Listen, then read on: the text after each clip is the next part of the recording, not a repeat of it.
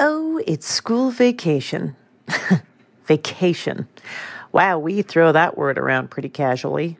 We are not on vacation. My son is in vacation camp, which does not involve beaches or relaxing. Vacation camp is a different, shorter version of school.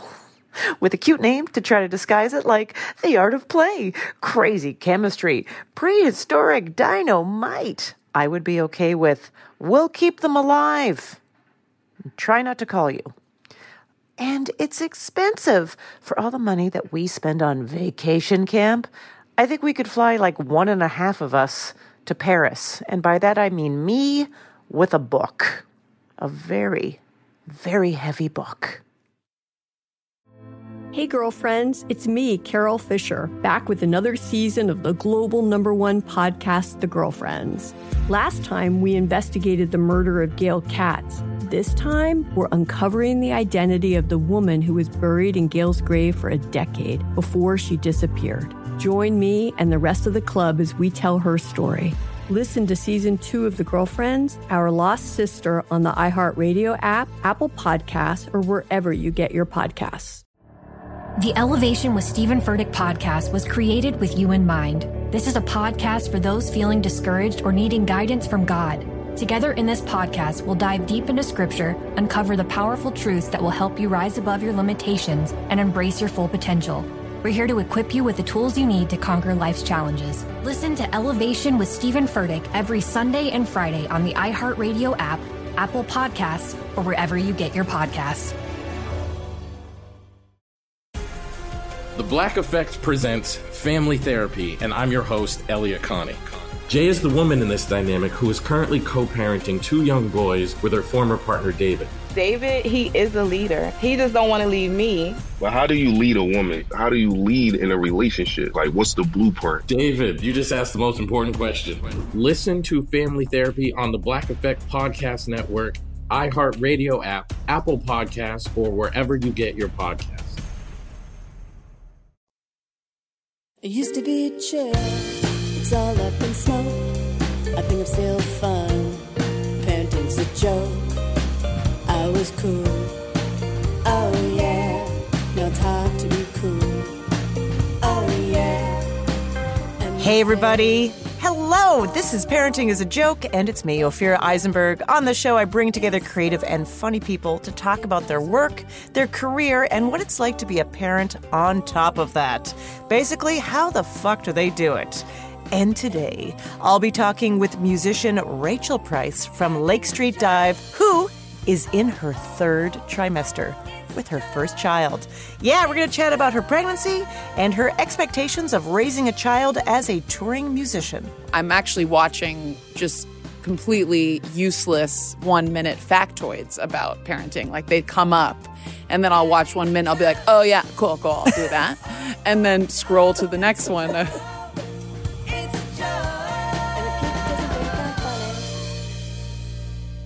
Ah, pregnancy. Moments of feeling strong and purposeful, moments of fear and anxiety, and all the different shades of discomfort. Oh, so many shades. Every pregnant person has the same end goal, of course, producing a baby, but the variation of the whole thing is wild and wide. I mean, I've heard these stories of decorated hospital rooms and themed playlists, aromatherapy for labor, doulas, silk robes, carefully curated pre-packed bags, but none of it is a match for the realities of childbirth. Personally, I wanted my room to be decorated with doctors.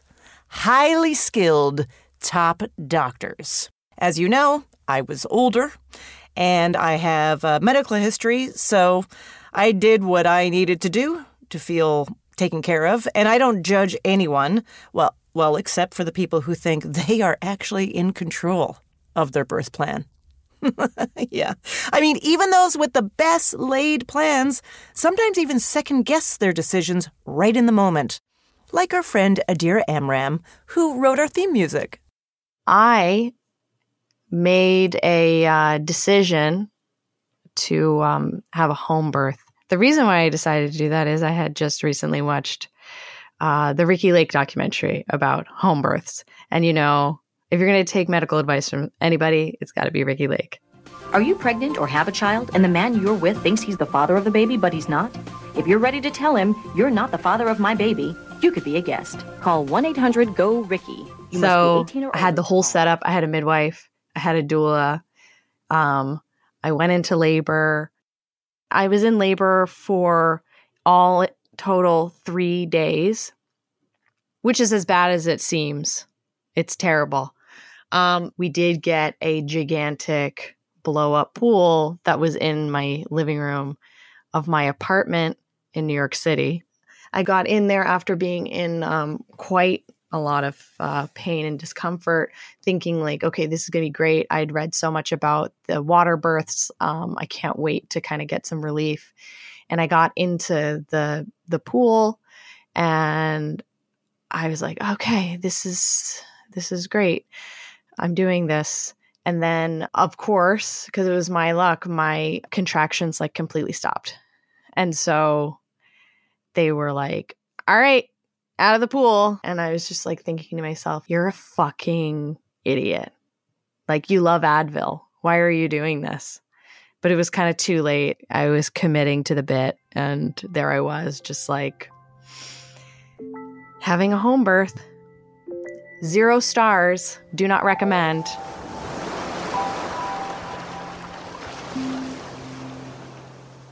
I will admit the night I went into labor started with me at a bar. Around the corner from my apartment, I was not drinking. I was watching my friend drink while I snacked on white anchovy toast. I'll never forget that because that was a mistake. I would be tasting white anchovy in the form of heartburn, scorching my throat for the next 36 hours. Anyways, but at the bar, all of a sudden, I felt um, there's really no delicate way to put this. I felt like I had to take a shit, like really, really bad, but also not exactly. So I went home, and the second I got home, it was just full blown contractions. I mean, I went from this weird feeling to the most intense pain I have ever felt because it wasn't just the beginning of labor, it was something called back labor. Yeah, they don't tend to spend too much time on this in the classes or even in the books because, well, turns out statistically it affects uh, 5% of women, but also because it's too awful. They don't want to scare you. Hey, anyone else out there go through this? I do feel pretty alone. Please let me know. So it's not that the fetus is upside down or breech, it is turned around and wants to get out. So sunny side up, as they say. So it feels like your body is trying to rip itself apart uh, through your lower back, like right above your butt, the lower part of your spine. I believe the sacrum, as we say in yoga. And back labor can't progress, so it's just relentless. Like every 60 seconds, then you get a 30 second break and just repeats over and over and over again. I was screaming. I was in so much pain. I just lost myself. And we tried all the things, you know, bath and breathing and putting pressure in different areas. We had that big yoga ball to splay over. I, I talked to the doula. She told me to do a downward dog or a headstand of some sort for 45 minutes, and then the baby might turn around. So I told her to go fuck herself. Uh, but I didn't want to rush to the hospital because I was scared of that. So I basically waited till I couldn't take it anymore, which turned out to be pretty long. We ordered an Uber XL, and what a saint that driver was and is. I howled that whole ride, top of my lungs, just yelling, please make it stop, please. So, yeah, I uh, never listened to my playlist. Was getting an epidural in my birth plan? Not exactly. Why? Because I was like, you know what? I've been through quite a bit of shit in life, so I'm sure I can handle this. wrong. Oh, no, no, no, no, no, no, no. No, so wrong. Yeah. We got to the hospital and I ordered up one of those immediately. And the guy showed up. I remember he smiled and it was like a sparkle reflected off of his gleaming white teeth. And he told me not to worry. He was going to make it all okay. And then the medicine started to course through and I came back to this world. And I remember muttering, Thank you. And the anesthesiologist said, uh, No problem. It's my job. But right before he left my room, he turned around and said, By the way, if you're still thinking of a name for your kid, and then he pointed at himself and said, I suggest Brandon. we named our son Lucas, but uh, thanks, Brandon. Of course, I did not tell any of this to our guest because she's pregnant, and the only thing I can guarantee is that her experience will be different from mine because nobody has the exact same experience. I'll be talking to musician and singer Rachael Price from Lake Street Dive right after the break. Hey, girlfriends, it's me, Carol Fisher. I'm so excited to tell you about the brand new series of The Girlfriends. In season one, we told you about the murder of Gail Katz at the hands of my ex boyfriend Bob. At one point, a woman's torso washed up on Staten Island and was misidentified as Gail. She spent nine years in Gail's grave, and then she just disappeared. It's almost like it's become this moral obligation to find her. And that's what we're going to do find this missing girlfriend and tell her story. With the help of some of your favorite girlfriends from season one, like my producer Anna. Oh my God. My friend Dr. Mindy Shapiro. Hi, it's Dr. Shapiro, and I'd like to speak with the deputy medical examiner. And of course, Gail's sister, Elaine Katz. Having no closure, it kills you. Join us as we try to solve a 35 year old cold case. It's not going to be easy, but it's going to be one hell of a ride. what? I can't believe this. Listen to season two of The Girlfriends, Our Lost Sister on the iHeartRadio app, Apple Podcasts, or wherever you get your podcasts. I'm preaching to somebody today who is waiting for God to give you your next step. And you don't know what it is yet. You need God to show you your next step. Because God, I can't stay where I am, like I am, where it is. This isn't going to work. I, I have to move on, but I don't know where. A lot of time you'll use it as an excuse. Well, I don't know how. I don't know where. I don't know what. God, if you show me. God, if you tell me. God, if, no, no, no, no, no. You know enough right now. And if you needed to know more, He would show you. Hey, this is Stephen Furtick. I want to invite you to listen to my podcast, Elevation with Stephen Furtick. I am here to help you for the battles that you face in life, for the times when you feel discouraged, for the times that you need guidance from God. I want to give you the truth of what He says about you to help you rise to your full potential. Listen to Elevation with Stephen Furtick every Sunday and Friday on the iHeartRadio app, Apple Podcasts, or wherever you get your podcasts. The Nikki Glazer Podcast. Her roast of Tom Brady stole the show. Now she's talking about it on the latest episode of the Nikki Glazer Podcast. I said, Tell Tom Brady that I'm the Tom Brady of roasting. Lots of people roasted the GOAT, but only Nikki is still being talked about. Every time I refresh my DMs, it's 14 blue check marks of people I didn't even know who knew me are writing like paragraphs to me. Hear that in all episodes of the Nikki Glazer Podcast on America's number one podcast network, iHeart. Open your free iHeart app and search the Nikki Glazer Podcast to start listening. My guest today, I met in the comedy world, but she's a jazz and blues multi genre singer, and she just released her second album with singer and guitarist Vilray called I Love a Love Song. You might know her as the lead singer of Lake Street Dive. It's Rachael Price. Hello.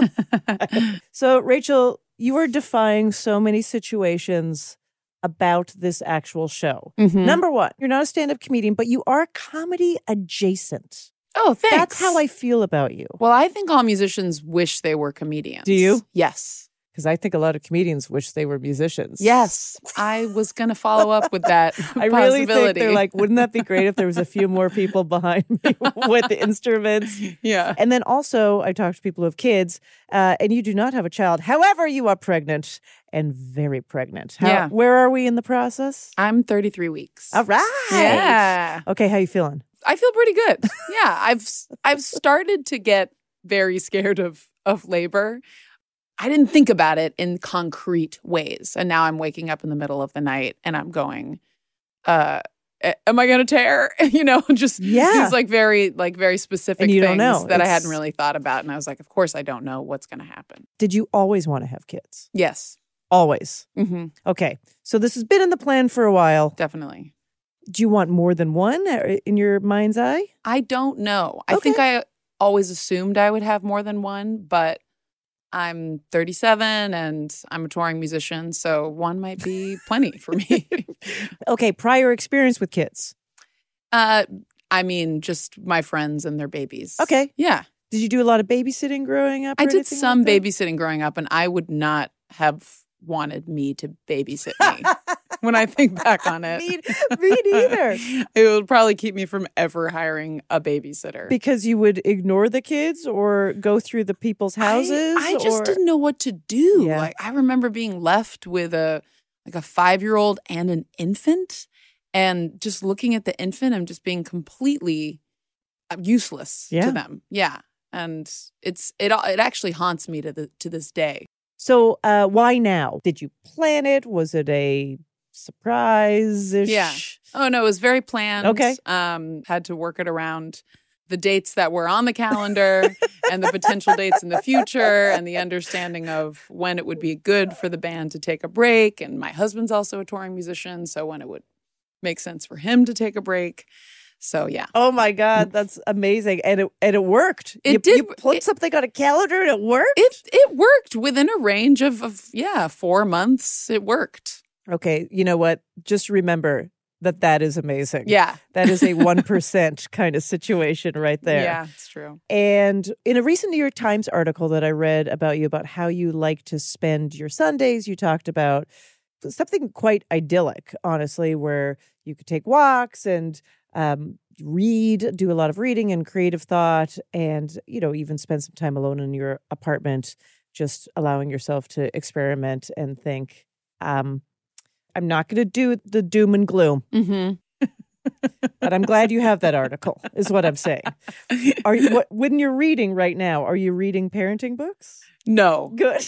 I mean, not good, but good. Good. Yeah, I don't know if I'm what I'm supposed to be reading, and I, I, I will tell you what I'm doing that's extremely unhealthy, which is you know the Instagram Oh, algorithm uh-huh. knows that I'm expecting, Mm-hmm. and so I'm actually watching just completely useless one minute factoids about parenting. Like they come up and then I'll watch one minute. I'll be like, oh, yeah, cool, cool. I'll do that. and then scroll to the next one, uh, which is so I have, I have just like a, just a garbage can of facts in my head right now Oh, that's amazing. that I'm probably going to regurgitate in some state of sleeplessness, you know, over the next few years. And then my husband, who will probably be like, what are you talking about? And I'm going to be like, I saw it on Instagram. On Instagram, they told me that if I give yeah, a kid and I don't know who it was. and I didn't. if they were an expert or just Yeah. someone with a phone. Exactly.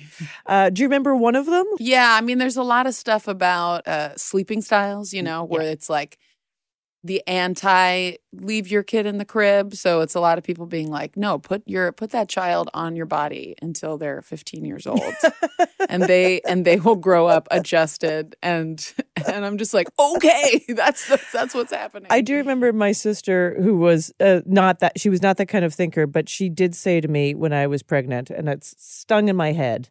Uh, from an evolutionary point of view, you are now useless. Yeah, I was talking to a friend recently, and he described becoming a parent as the ultimate death. Jesus. And I was like, wow. you just sort of said it off the cuff. You know, he's like, it's kind of like, you know, you you're you're gone. And then and then you I was like, that's enough. Uh, have you ever traveled with small children before? No. Okay. If you could come up with three words about how you think you would describe future traveling with a small child in your life, that is your own. Mm-hmm. Oh, uh, You can you can be Baggage? idealistic. I mostly think about all the stuff, baggage, Yes. emotional baggage, physical baggage, and I also think it could be really cute. The I, idyllic part of me thinks like it's going to be cute. It is okay. Good. Uh, what is one food you want to make sure your child eats? Oh, broccoli. Right. Great. Great. That's that's gonna be easy. Mm-hmm. Did you do, I don't know what you're feeling it. Is it like a baby shower or a gender reveal Hmm. or any of that stuff? I think gender reveals are, I have to say, horrifying. I just, I just can't, I can't hide that opinion. Um, and yeah, well, I'm, I'm having a baby shower. Great. And I don't know what you do with them, and I'm confused. But apparently, my sister is planning all of that. So Oh, really? Yeah. okay, great, great. Soon. yes, Okay. Because some people do it after, depending on how you feel about it. Right. Now, I know from also reading some stuff about you touring that you were very, uh, when you tour uh, with your band, that you were very m- mindful about sustainability and not having like plastic bottles everywhere and Mm-hmm. um, creating more garbage in this planet. So, how do you feel about diapers, cloth diapers, disposable diapers? My opinion about that is that you do what you got to do. Yes. Um, we do have a already a set of cloth diapers ready to go, and we have talked about trying it. Yeah. I don't think it's going to last personally, but I uh uh I think the effort could be funny. I, I just don't understand how it works. Like I was like I just like take those diapers and I put them, you know, I have laundry in our building. And I was Oh. like I just take poop diapers down to the laundry in Shared the laundry? Yeah, I was like how does it work? Uh, there's obviously aspects of it I don't understand. I mean, you know, my mom used cloth diapers. It was that's what you did and she was from Australia and Yeah. Australia in the 80s. So, um, yeah, I feel like it's a do what you got to do situation. Right. And I think in a shared building, that is that thing about like, what am I doing to the shared washing machine? Yeah. So then a lot of people use services. I mean, Oh, but I would say like, and so my first thought was like, oh my God, right. You got to alert uh, your neighbors as to which washing machine you have put these things in. But on the other side, I got to say, I don't know. I don't know what everybody else's life is like, but I'm pretty Mhm. sure there's been some stuff in those washing machines that Absolutely. Yes. it's going to make your baby poop diaper seem like a dream. That's probably true. With the service thing, though, then my brain goes into like, well, okay, so then there's transportation involved. I And know. then there's gas. Yes. And there's those sorts of things. So is it really like equaling out with the environmental aspect? This is how it all This it is- breaks down, this- and then the water and the this. Yeah. Well, yeah. I mean, you know, I I know people that have done every version of, Mhm. and somehow it all worked in some way. Yeah. another. you just kind of do it. Okay, birth plan. Did you write one? I have not written one. I- I was talking to uh, my doula the other day, who's wonderful, and she mentioned that they, she doesn't even like to say the word plan anymore because she's she's witnessed countless births, and she was just like, "What's a plan?" Like it's it changes, Yeah. which I appreciated um, as someone who likes a plan, but sort of would cling to a plan in a way that would probably get in the way of um, being able to change directions when needed. So I have a I have hopes um of how it could go. Yeah. But it's I'm I'm very much trying to just focus on like eye on the prize, which is just, you know, baby out healthy. Now you were born in Australia. What? Where in Australia? I was born in Sydney. Sydney. Okay, but you were raised in Tennessee. But then you went to the New England Conservatory of Music in Boston. Mhm. Would you say like any of these places or all of these places has influenced your music? I think growing up in in Hendersonville, Tennessee, which is basically a suburb of Nashville, uh, there were a lot of musicians in the area. Because of that, I think that the idea of being becoming a professional musician seemed very uh, accessible to me, Like a real job like a real job was doing. Yeah. So I think for that reason, it, it did influence me pursuing music and, and otherwise, stylistically, I don't know if, if it you know made a difference or not. Interesting. You have a fascinating family history. Your dad is a singer and arranger. Mhm. Your grandfather was an actor and died in prison in Sri Lanka. That's right.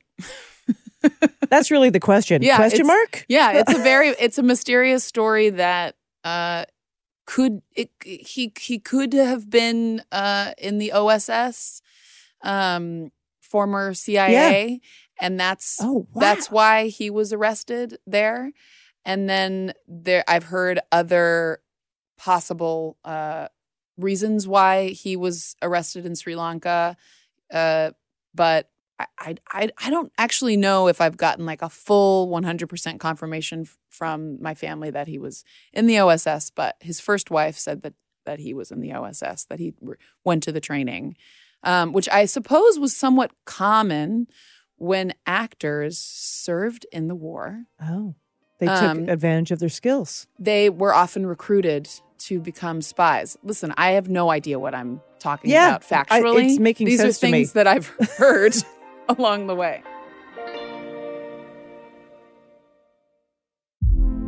Hey, girlfriends, it's me, Carol Fisher. I'm so excited to tell you about the brand new series of The Girlfriends.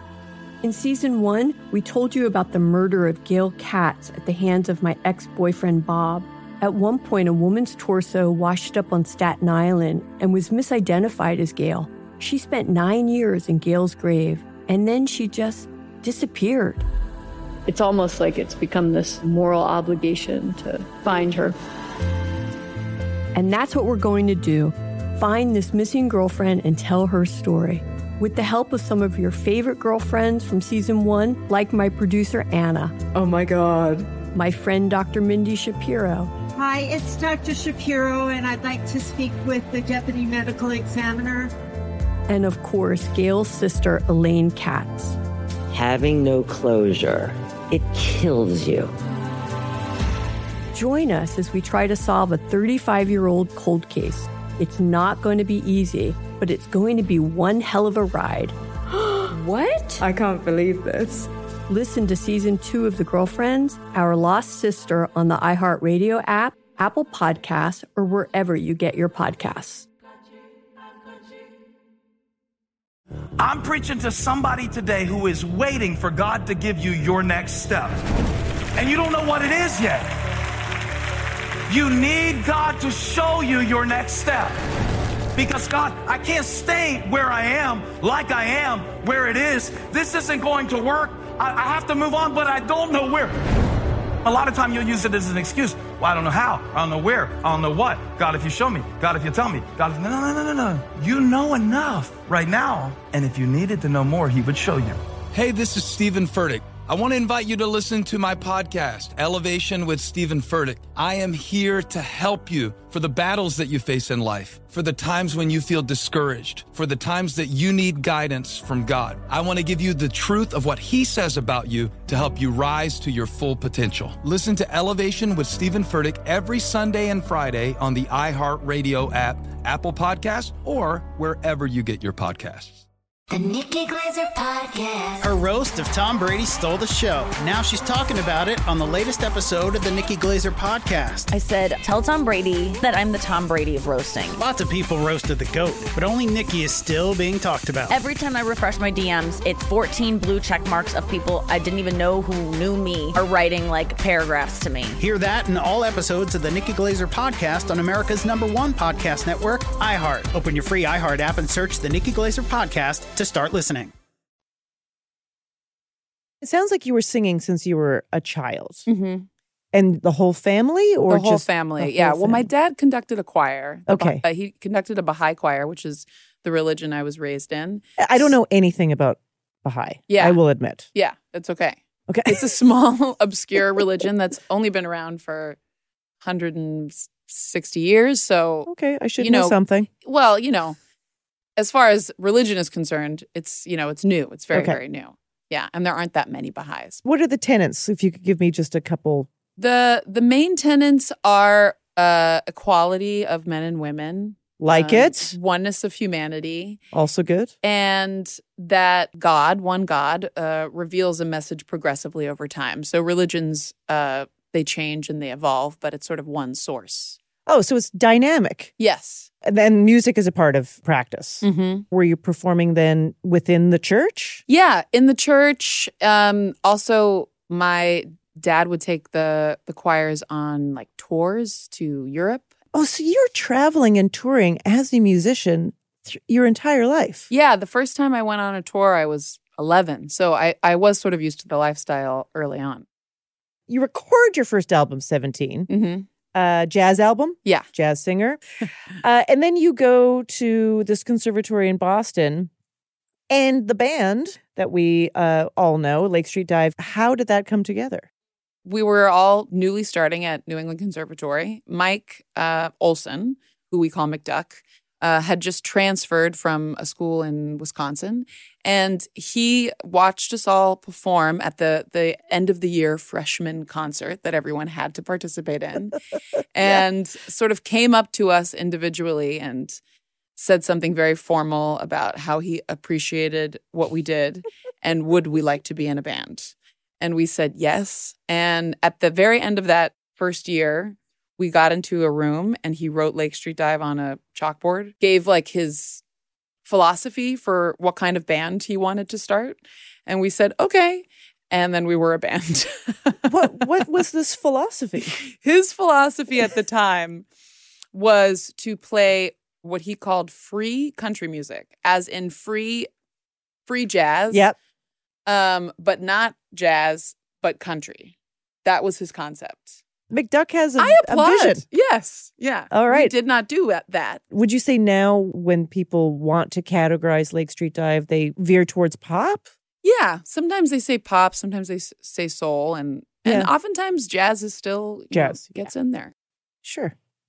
And then your recent collaboration with Vilray for this new album was was that inspired by your desire to get back to your jazz roots, switch things up, or did you, you know, also just want to work on this checklist of collaborating with all of your favorite college friends? Yeah, I I stopped singing jazz after I graduated, not from a specific reason, just Lake Street Dive was doing more stuff and I had been performing jazz standards with a, a really excellent group in mm-hmm. performing arts centers and not finding it to be the most satisfying experience of trying to reinterpret standards. I thought that that was kind of for me that was sort of exhausting to think of a great song and then be like, but how can it be different? Right. And then Um, feeling sometimes maybe the audience is like, just sing it like so Yeah. and so saying it. Yeah. exactly. And having to sort What of is that? approach these songs that people have such a strong connection to already and figure out how to make it different and yet make it familiar. You know, I was also like 21, so Right. I was like, I don't know how to do that. I heard Vilray uh, perform, you know, 10 years after this in a bar in Williamsburg, and he played a set of obscure songs from the 30s and 40s, ones that I did not know. And I was transcended because I love the music from the from the 30s and 40s so much. It's what I grew up singing, Mm. but I was having a new experience relating to the songs because I'd never heard them before. And I was like, "Oh, I don't know why I didn't think of this. Find find the ones that nobody nobody knows and do those songs." Yes. And so I asked Vilray, "Can I join you in this in this pursuit? Can I perform at this bar with you and sing these obscure songs? You teach them to me. You help me find them because he's a encyclopedia of of music from this time." And then he just started writing them. Amazing. Yeah. And you were just on tour. You came back from tour yesterday. I did. I was on tour with Lake Street Dive for the with Lake- last three weeks. Yeah. So, you know, as we were leading up to obviously your uh, impending due date, Mm-hmm. were you try- like, let's pack it in? Let's get the touring in there. Yeah, absolutely. I, I I told the band first thing as soon as I knew. I broke all the rules of you know when you're supposed to wait and all that, and and and told them, and we you know mapped out all of our time leading up and uh, to you know this point. I'm 33 You're like, weeks. I'm one day pregnant. Yeah, exactly. we're gonna work yeah, out the it was it was a funny meeting actually. I had to tell it in a meeting. I was like, it's not time to say congratulations, but it is time for you to know that we will not be touring past this date. And everyone was like, got it, got it. They sort of put their heads down and you know, four weeks later they were like congratulations um that kind of that kind of thing um we knew that we wanted to do you know one more tour before a long break yeah. yeah Okay, so you have been doing this tour. How many cities did you do just recently? uh i think i don't know 12 12. yeah And uh, obviously, you're performing uh, as someone who is very visibly pregnant. Mhm. When you come onto that stage, do you feel a different kind of reaction from your crowd when they see you? What does it feel like? The first show, it felt strange um, because it was, yeah, it was very, very apparent. And I walked out onto stage and I just heard someone from the crowd go, "You're pregnant!" And did you go, "Oh my God." Uh, Yeah, and I was like, "Oh." um, yeah, no, it was fun. I I think what I felt weird about was the acknowledgement of it verbally versus not acknowledge. I'm like, what's cooler to just come out on Right. stage and say nothing and just leave, or can I talk about it? And and also wondering why is this even something that I'm wondering in myself? Like I should be able to say whatever I want Sure. on stage about it, or not say anything. For me, uh, just doing stand up, it felt like such a prop. Mm, yes. When I did acknowledge it, it got it would get such a big reaction, and then I would be embarrassed. Yes. Yeah. Uh, and how was the tour? The tour was great. I'm feeling extremely triumphant today that we did it and um, made it through, and it, the show was great. We we did a different show than we've ever done this time as well, so it was kind of a new experience every night. And yeah, I mean, some nights I went on stage and I was not feeling awesome in my body. But every time that the show was done, I would feel incredible. Yeah. So I realized that that there is there is a medicine into performing. You know, you get that adrenaline. And Oh, so yeah. I'd be exhausted all day and I've had heartburn and I have acid reflux. And then I'd be like, oh, you know, I'm feeling my body like stretching, um, putting on my maternity Spanx. Yep. But then I get on stage, do the show, and get off, and I'd be like, wow, this is great. I'm so happy we're doing this. And you mentioned that you had to cancel one show, but were able to rebook it. Mm-hmm. Yeah. What happened? I got food poisoning. And Terrifying. What did you eat? oh God. It's I don't even want to say it. It's I'm still at the No, point come on. where what it is. I mean, it wasn't it's not a gross thing. Like I ate a turkey burger like in a collard green wrap, but Okay. the visual of it is still haunts me. Um, the before and the after. By the way, just while you were eating it, did you have? Because I've done this where I'm literally so starving because I'm on the road and I will eat something that I, halfway through I'm like tastes weird. Yeah. but I'm so hungry. I'm just sh- I just throw it down my gullet. I swear I had that that experience. When I thought back on it, I feel like I did know while I was eating it that it it wasn't right. But I was. I was starving. I ate so much. okay. so you slam down your throat Yeah. whole- some tainted turkey. It was overnight, and then I woke up in the morning uh, and texted the tour manager, and I was like, you know, I, I, maybe I won't do sound check today. I think I need to rest up until the show because of you know these reasons. And he said, "Do you need to go to the hospital? Like you're you're pregnant? Like maybe?" I said, "No, no, no, no. I'm fine. I just need some water and uh, to not throw up anymore." and then I threw up a few more times, and then I called a midwife, and the midwife threw out the term premature labor, and I said, "Okay." got it. I got it. So I went and I sat in a hospital for seven hours just waiting to be seen. And we actually ca- Uh. ended up canceling the show simply because no one could see me to say, like, yeah, it's okay to go on stage tonight. And when you went to see the doctor finally, what did they say to you? You know, she said it was good you came in. I also sat in in this waiting room all day overhearing other pregnant women waiting to go in sharing very similar experiences. There was a woman that was like, Yeah, you know, when my first kid, I came in at 33 weeks pregnant and I had cramps and I was in labor, you know? And then another one was like, Oh, yeah, that happened to me and it was my gallbladder exploding. Oh so I was like overhearing this and I was like, Okay, wow. and so probably talking about it very nonchalantly and conversationally, right? completely, Yep. completely. Uh, and then how was your show, the comeback show and the final show? Because Yeah. now you're taking, this is it, right? Now you're taking time off? Yes. Okay. Yeah, it was a great show. Um, yeah, I think we all were feeling emotional that it was the last show. Sure. I mean, I I was tearing up before I got on stage because I was like, "Oh, this is the last Lake Street Dive show I'm going to do with this baby inside of me." And right. without a baby, you know. Yep. The next time I get on stage with Lake Street Dive, you know, You're and I'm on different tour, person. Yeah, that baby will be asleep on a bus. You know that I'll be taking her with me. Yeah. Okay. So that's your plan, huh? That is my plan. Okay. Yeah. And I know your husband is a musician. You collaborate together quite often. You play together quite often. Is he going to come on? He may, or he may go on the road himself. Yeah. We're thinking that it really makes sense for us just to both be on tour at the same time.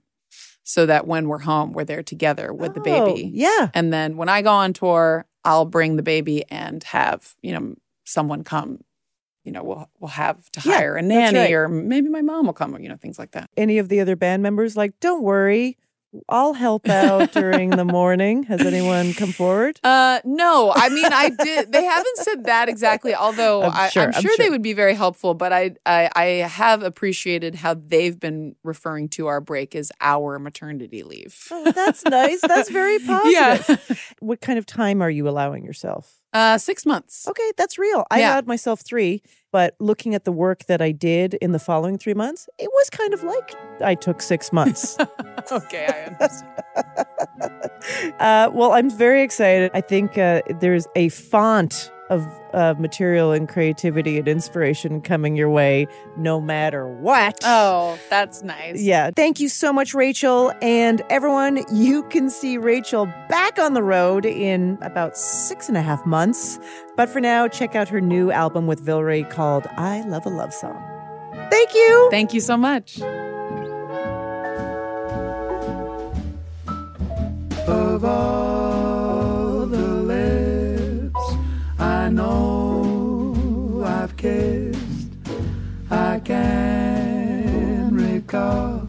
just. Hey, that's our show. Thank you so much for listening. Tell a friend or an acquaintance or someone you know about our podcast because more listeners means more episodes in our future. We really appreciate it. Thank you for all of the reviews. If you haven't left one yet, go on to Apple Podcasts and uh, leave us a five star review. You can follow us on Instagram, TikTok, Facebook at Parenting is a Joke, or on Twitter at Parenting Joke. I think Twitter is back. And we have a monthly newsletter. You can just go to our website, parentingisajokepod.com to sign up. Follow me on the socials at Ophira E. And if you're in Brooklyn, New York, I'll be hosting the Moth Story Slam at the Bell House on Wednesday, February 22nd at 8 p.m. You can find tickets at themoth.org or go to my website, ophiraeisenberg.com. Our episode is produced by me and Julie Smith Clem. Our editor is Nina Porzucki. Our sound designer is Tina Tobey Mack. Our theme song and music is by Adira Amram and The Experience. Special thanks to all of the engineers at CityVox. And I'll leave you with another interesting and unique birth story. I have with me our editor, Nina Porzucki. Luckily, I have this amazing OB. She's like the one of the only people in Massachusetts who does vaginal breech delivery. And she was like, listen, you know, um, you can do this. We just have to like ultrasound before the baby has to be in a special position. And then like you could deliver vaginally. And I was like, all right. You're like, cool. You know, I guess there's a lot of fear around it, but I didn't think I was like, well, it has to come out one way or another. And I've never had a baby before. So it's not like I know the difference because everybody always is like, ooh. Oh. And I'm like, well, I don't know. Is a butt smaller than I? It doesn't. It's a good point. It's a very good point. Isn't a butt a little squishier? I, right? Yeah. Anyway, I didn't know if I was going to have a boy or girl. So I'm like in labor. Something starts coming out, and the doctor's like, Do you want to feel? And I was a little egged out about it. But then I was like, Sure. And I felt down there, and it was really squishy. What it was, was my kid's testicles just like going in and out and in and out. Just I was pushing. So he came balls out first. Is that where that expression comes from? Maybe. Balls out? Yeah. And they got so swollen. They were the size of like an orange. And I don't know if you've seen newborn testicles, but they're not supposed to be the size of an orange. No. So that nurses and everybody was coming into the room just to see these like really swollen testicles as I'm trying to have this kid. And they took a picture and they're like texting it around to people. His first pediatrician came in and was like, Oh, yours is the kid with the big balls. And I was like, Yeah. yeah, baby. I guess. Babies are amazing. And they were like back to normal like the next day. So balls out. Balls out. Oh yeah. my it was goodness.